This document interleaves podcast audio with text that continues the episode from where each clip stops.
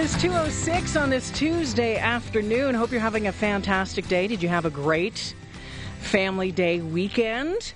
You know, ours was quiet. Still recovering from that trip up north. I'll tell you, I'll fill you in a little bit more about that. I know we talked about it before I left when Andrew was here. Andrew's away this week. He'll be back on Monday. But that exercise Arctic Ram with a 3VP that was supposed to go up on Thursday, last Thursday, ended up going up on Friday. And boy, oh boy, let me tell you what a day that turned into from being in the cockpit of a Hercules when the side panel in the window cracks. That's a little off-putting, let me tell you right there. You just turn and go, oh, that doesn't look good. But you know what? Thankfully, there were two panes of glass there, so we turned around and came back anyway. Bit of a long story there, but it was a fantastic experience. Right now, if you want to go to the 630 Ched Facebook page, I did little video vignettes of everything throughout the day. You can check that out now, and it includes the jump of the paratroopers from B Company of 3VP, jumping out, doors open on the Herc, jumping out, 1, 2, 3, 4, 5, 6, 7. It was crazy. It was awesome. Jumping out at nighttime, it was in the afternoon, but it was dark, into, I don't know, I think it was minus a bazillion degrees at that point.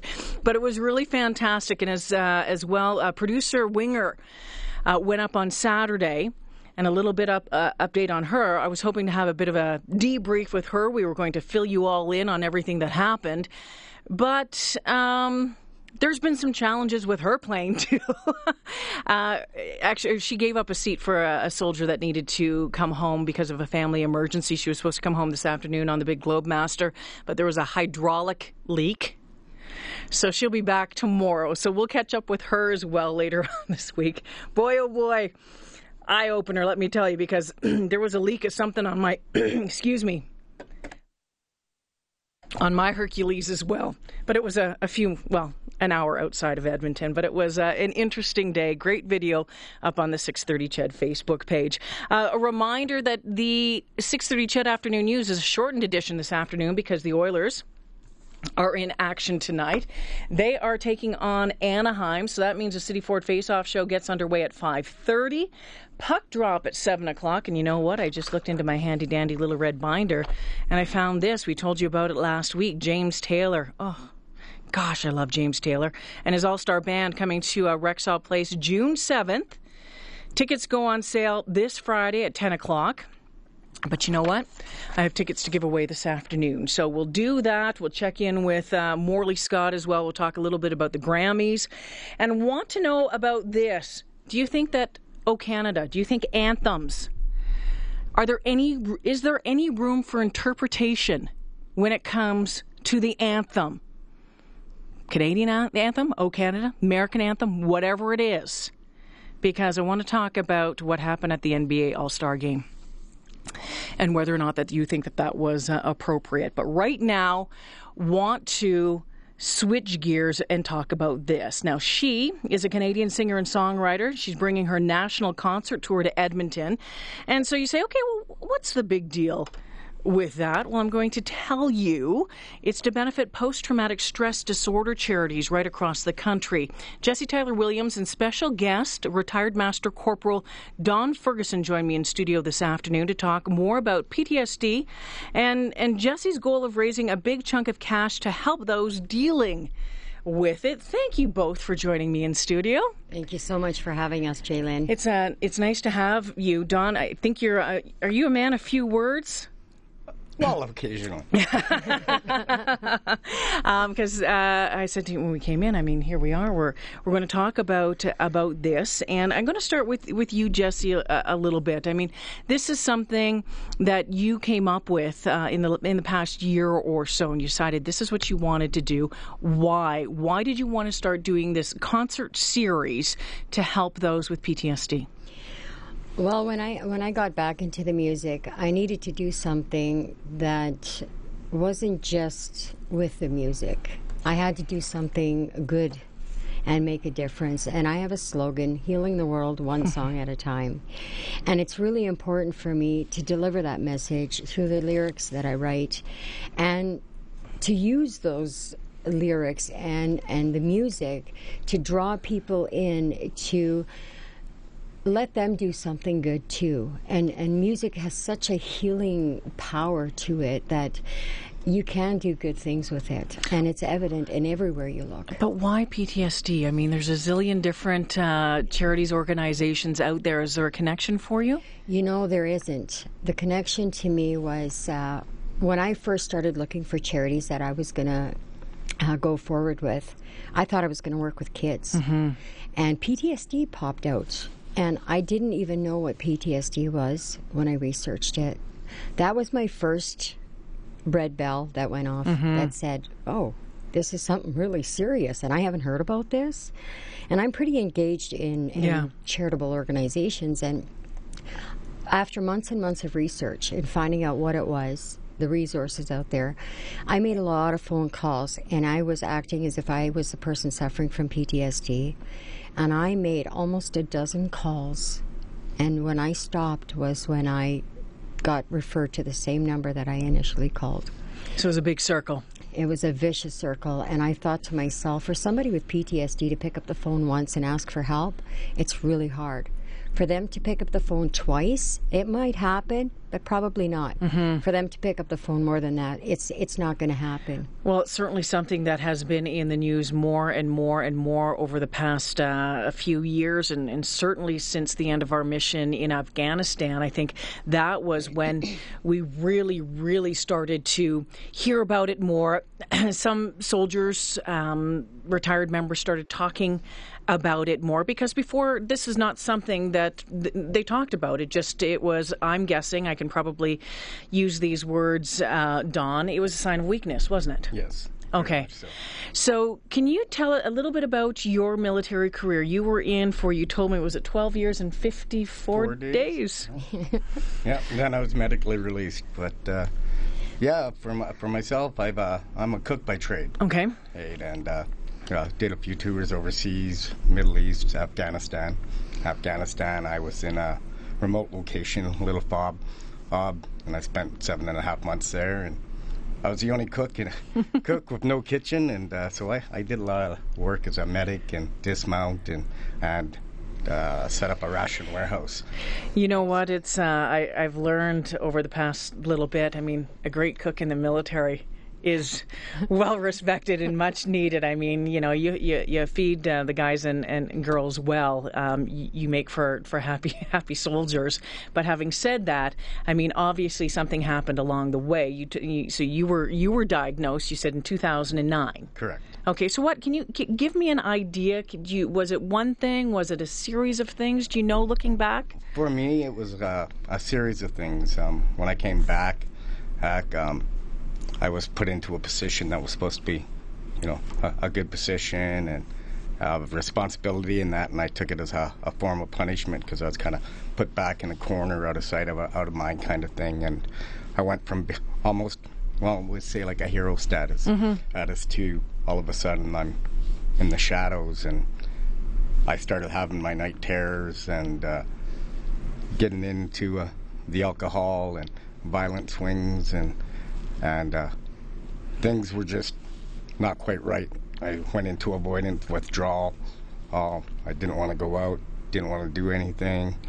And fortunately for me, my wife kind of really prodded me and pushed mm-hmm. me to go seek some help and talk to somebody. And Don, does it start, I'm guessing it starts slowly, or does it come on right fast? I mean, are there little things? If you look back now, I mean, we're 7 years past, maybe, yeah. you know, 2009.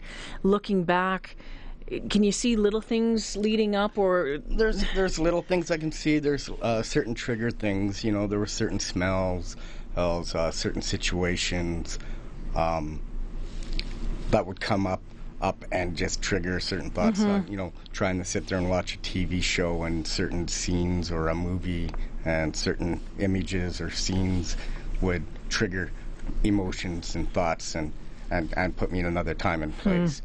Yes, right? So your wife, yes, she was obviously keeping an eye out on things and notice that something wasn't right. Do you remember the first conversations that you had with her about this? I don't think it was much of a conversation. I'm not a very outgoing person when it comes to emotions. So, when she was seeing how I'd get from not being very sociable, emotional, mm-hmm. and to being really withdrawn and being really cold, even towards family members. Yeah. And that's, it's something people don't realize is you get a numbing sensation, and you don't feel that love or whatever. Yeah, you care about that person, but you're numb, and it really hard on them in that aspect, right? Talking with retired Master Corporal Don Ferguson, along with Jessie Tyler Williams. Don Fraser. Fraser? My apologies. Man, I had your rank wrong and your last name. My military precision sucks today. Don. We still love you, Jen. Yeah, thank you. Can you explain to, our listeners, is there a few words that you can sum it up when you're in that moment? In that haze, that the awfulness, that thing that is taking you right back. Is there a way to describe it? I don't know. Maybe hopelessness. Mm. A feeling of lost. You're in a. It's like a different time and place. You almost feel like you're back in that time. Yeah. But you look around and it's not the same place. Right, it's kind of like two personalities, and it's hard to explain. And the feeling, I don't really know how to describe that. Yeah, but. And I think it probably changes depending on who you're talking with. Now, picking up the phone, getting help, how'd that go? Not very well. I was lucky because. On the base, we have the social workers and the social worker that I started working with, who put me in the right direction, happened to be one of the social workers that was on my tour, and I've seen a lot of the stuff that I've gone through and that, and he kind of pushed me in the right direction to get on the path of sorting things out. And how do you sort things out? Well, medications. Yeah. Therapy sessions, try different techniques like prolonged exposure, where you relive a traumatic event over and over. That's got to be scary. It is, and it's very frustrating. It brings out a lot of anger. It may work for some people. For me, it didn't work. It just made me more angry and more withdrawn. What did work for you? What did? It's been time. I'm still doing therapy. I'm still... restructuring medications, so it's still a work in progress. Do you think that there's enough being done to help those who have PTSD or OSIs, as they like to call them now? I don't really think there is, but I haven't put a lot of thought into it either. I don't pay too much attention to the outside world to a certain extent, and I like my bubble. I like my serenity. Right. So, what would you, having gone through the experience that you've gone through, what do you think needs, or what other things, or access to plans or treatment do you think needs to be there? I think it just needs to be, more visible and more accessible. Like there's apps out for the smartphones for OSI and. PTSD Canada Coach. I carry both on my phone, full of wonderful information, right? But a lot of people don't know this unless they're actually going through the system. And I think a big thing is for people to actually reach out and get that help. You know what? It seems every time I have a conversation about PTSD, there's always one or two that say, you know what? You knew what you signed up for. You need to suck it up and get over with it. It seems that there's some people out there that think, hey, you know what, it comes with the job. What do you say to those? Well, you know what, I used to be one of those. Really? Right? I I figured nothing would affect me, nothing would bother me. And years down the road, oh, well, here I am, and life taking a different twist and a different turn, and I'm not any worse for it, not any better for it, but it has been a learning experience. Interesting. It's 2:21. We need to take a break here. When we come back, want to find out more about the concert that is coming up and some last words as well from retired Master Corporal Don Fraser. Oh, my goodness. Right after this on the 6:30 CHED Afternoon News. Andrew is away today. He'll be back on Monday. Joining me in studio, Jessie Tyler Williams and Don Fraser, retired Master Corporal, 12 years, 54 days was in. Jessie, this concert series that you're doing, it's coming to Edmonton March 5th, and it's at the 4 Points Sheraton. That's right. And our pal Gord Steinke from Global Edmonton is going to be emceeing it. What can you tell us about, like, the money raised from this is going, you have some great partners in this event. Tell us about that. So our national beneficiary is Wounded Warriors Canada, and here in Edmonton we're going to be supporting the Valor Place Society. So all of them, great places for help for first responders and military personnel. So yeah, we're really excited, super stoked to have Gord Steinke MC the evening for us. Don is actually going to be speaking about PTSD at the event as well. I just encourage people with PTSD. I know it's so challenging, and I don't personally suffer from it. But I have had the privilege and honor of talking to a lot of people. Don spoke at our Red Deer event. We had just about 200 people there, and he moved the walls and shook the floor, or moved the floor and shook the walls, however you want to put it. His testimony was a statement to people out there that, you know what, it was hard for Don to do that, to stand up there and talk about on a personal level. But it's therapeutic too. You know, you don't recognize things like that right away, but they become like a therapeutic process. And, you know, we always have seats available to people that suffer from PTSD that people donate to us. So if they are interested in coming to the event, just to share that experience with us, we encourage them to come out. Where do people find out more about it? Tickets, all that sort of thing? They can go to our website, www.jessie-williams.com, or they can call 403-304-0123 to arrange a seat for those that want to attend the event. But now, I saw on the poster as well, the tickets won't be sold at the door, so you need to get them ahead of time if you're interested. And what can they expect that evening besides some awesome music? I've heard you sing. You're fantastic. Thank you, Jalen. It's a series of events. We have been blessed with the Sturgeon Composite High School Choir to sing our national anthem for us. We have a silent auction running all night, a charity photo booth by Bryce Frazier Photography.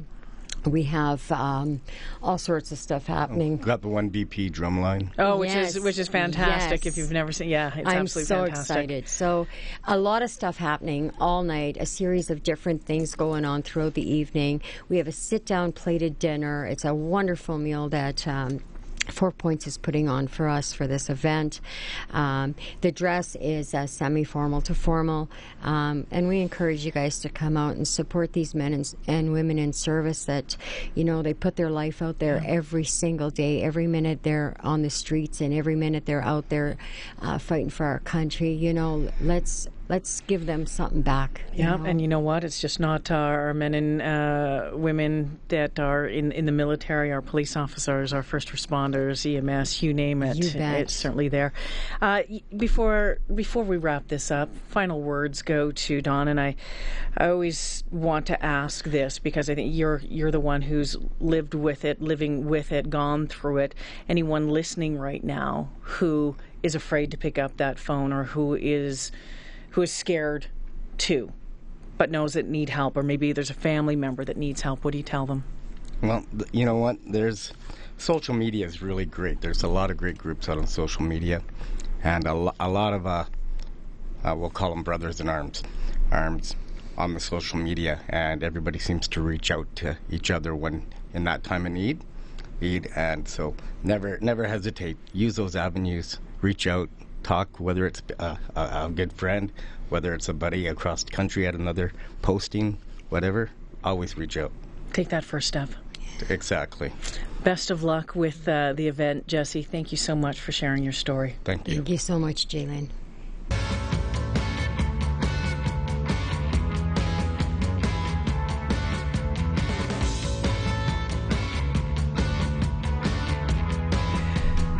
It is 2:35. Welcome to the 6:30 Chet Afternoon News. I'm Jaylen Nye. Andrew Gross away today. Well, you have heard the news all day right here on 6:30 Chet. Russia's energy minister saying his country has agreed to freeze oil production levels if other producers do the same. It comes after a closed-door meeting with OPEC members Venezuela, Qatar, and Saudi Arabia. And well, to find out what all of this means and what impact it will have, if any, we are joined by senior petroleum analyst at GasBuddy.com, Dan McTeague. Hi, Dan.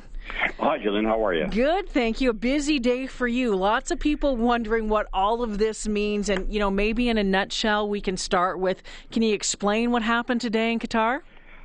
Well, what happened was, after 3 weeks of speculation, some OPEC nations and one non-OPEC nation, so the three being Venezuela, Saudi Arabia, and Qatar, got together with Russia, a non-OPEC player, and said that they would somehow try to address the very critical issue for producing nations of overproduction. And what they came out with was, well, frankly, more of the same. It won't be. They basically said, we'll freeze at the highest levels of production ever, which basically, you know, shows good intention, but it's what's in the details that obviously leaves many to conclude that this is same old. And even without many other nations, the U.S., Iran, China, Canada, the big producers being involved, it's not likely that it's going to have any material effect on the absolute overproduction of oil. Look, the United States, they're at now 86, 87-year highs. There's just, you know, it would take far more than that to try to address the fundamental problem of a glut of oil globally. So the likelihood of a deal non-existent is what you're saying?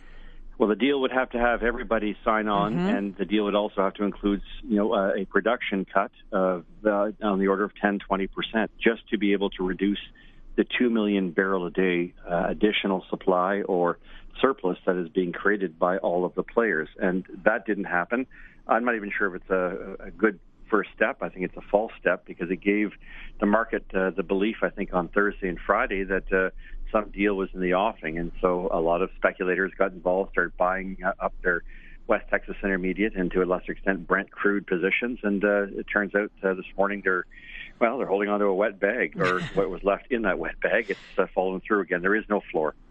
Dan, what does how does Iran factor into all of this? Well, for Canada, I mean, we are sort of price takers. We have a lot of oil that can't find a market. The market is there, but we can't get it to that market. We are, you know, obviously constricted by the inability to get stranded oil from the center part of the country, from Alberta to a lesser extent Saskatchewan, to a tiny bit from British Columbia out to Tidewaters, where we desperately need to be able to get our product in order to be able to sell it to markets that are definitely waiting for Canadian oil, and that would be India, but more a little closer to home.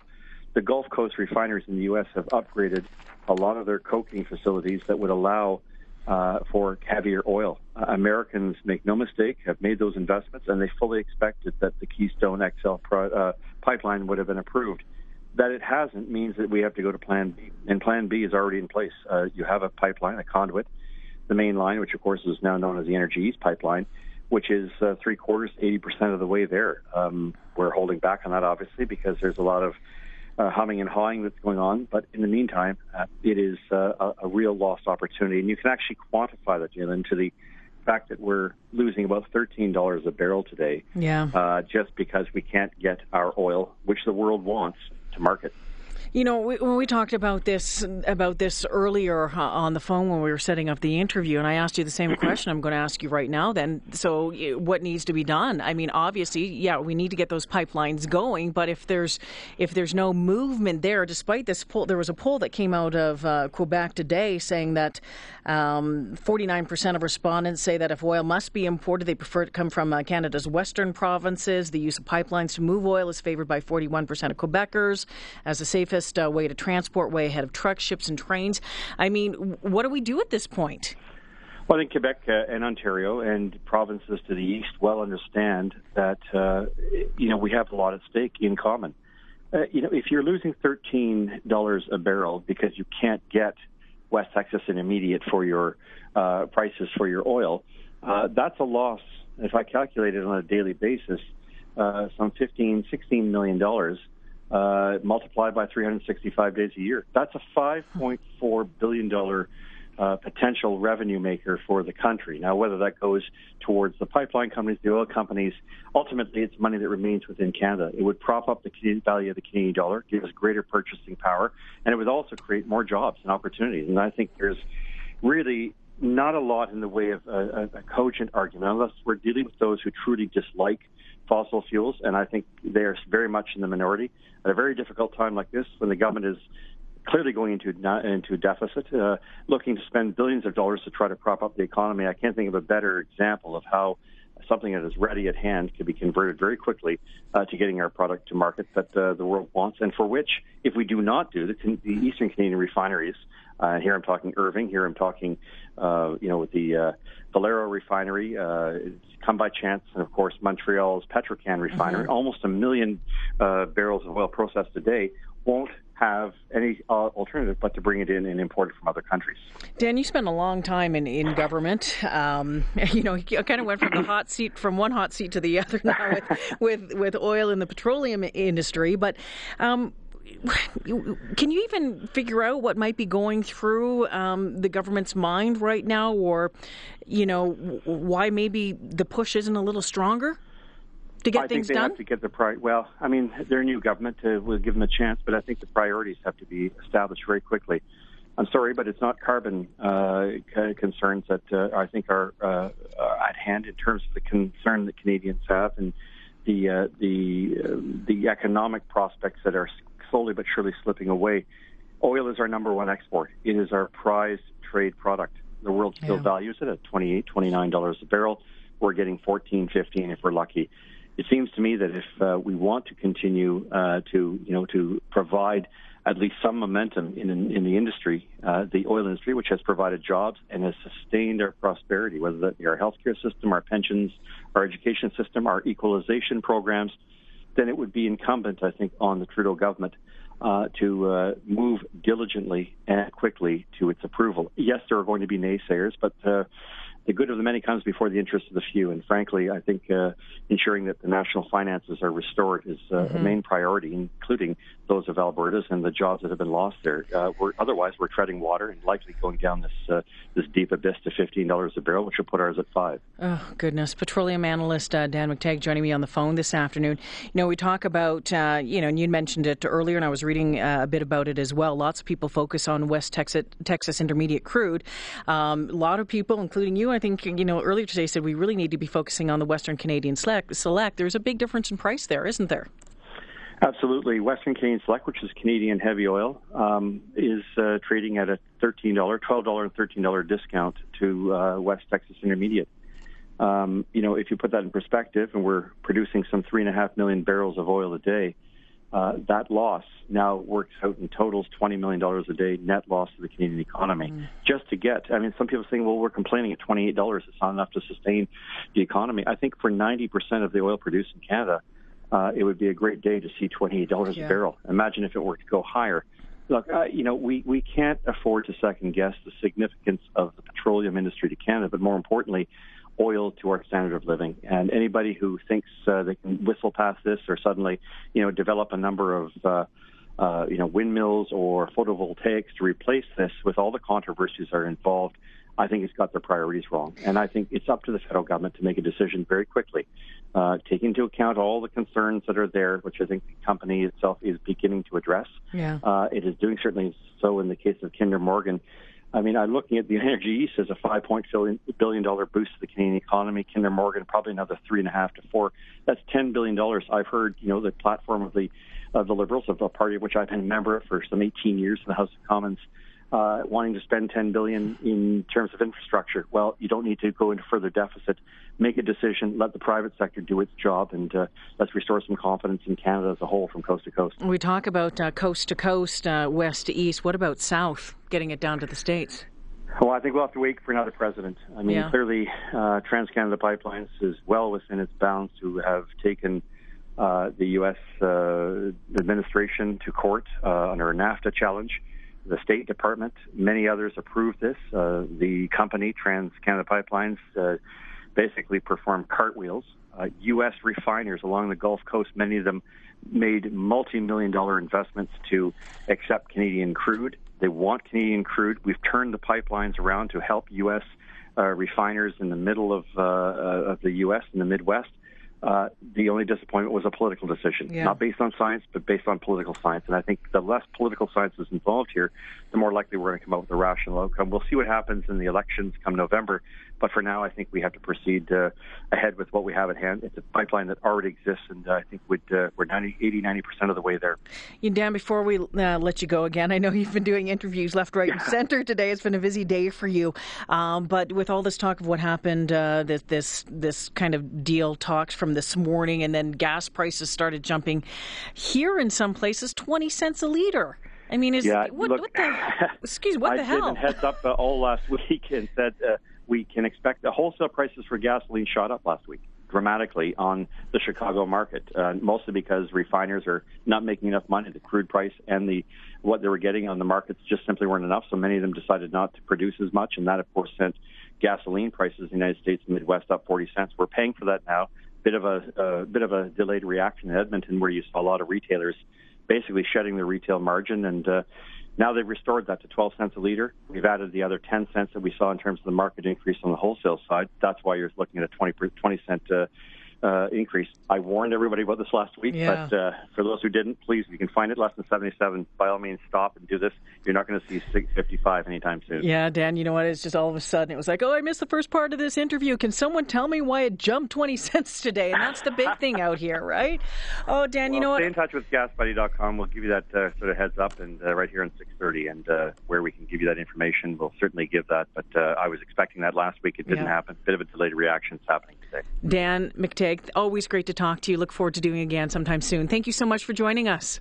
All great. Thanks for having me, and have a great week. Yeah, you too. Dan McTeague from GasBuddy.com. You might remember him. He was a parliamentarian. He was he was a Liberal in the government for a very, very long time. He has been out for a number of years now, but this is what he focuses on as a petroleum analyst. And 20 cents jump at the pump today. I don't know what you pay. I filled up my car yesterday afternoon for $32. I think I was at the Safeway over in Windermere. I think, 56 cents there plus an 8 cent off coupon. I filled up for 48 cents a liter. 48 cents. It's 2.48 on the 6:30 CHED Afternoon News. Hope you're having a fantastic day. Thanks to Dan McTeague, petroleum analyst, GasBuddy.com, also a former MP, talking about this closed-door meeting with OPEC members, Venezuela, Qatar, Saudi Arabia, with Russia today. Russia's energy minister saying his country has agreed to freeze oil production levels if other producers do the same. The big question here is Iran's roles in all of that, because they said provided others, for example, Iran, agree to do the same, but probably wouldn't happen because Iran, according to this article that I have in front of me, quote, Iran is targeting a renewal for its beleaguered oil sector after sanctions were lifted as part of a accord with Britain, I believe, aimed at compressing its nuclear capabilities. Despite low prices, Iran hopes to regain market share at the expense of Saudi Arabia.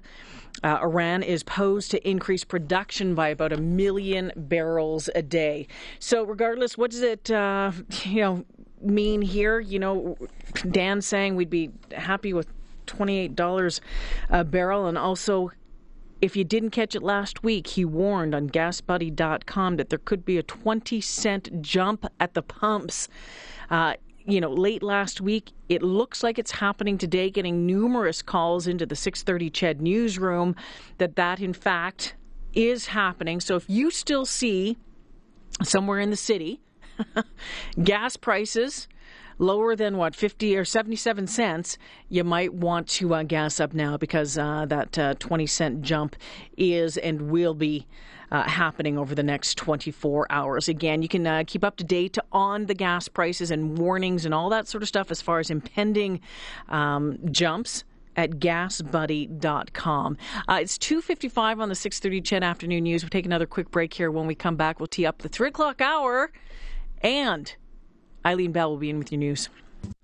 All righty, it's 2:59 on the 6:30 CHED Afternoon News. Some of your texts coming in talking about oil. Greed.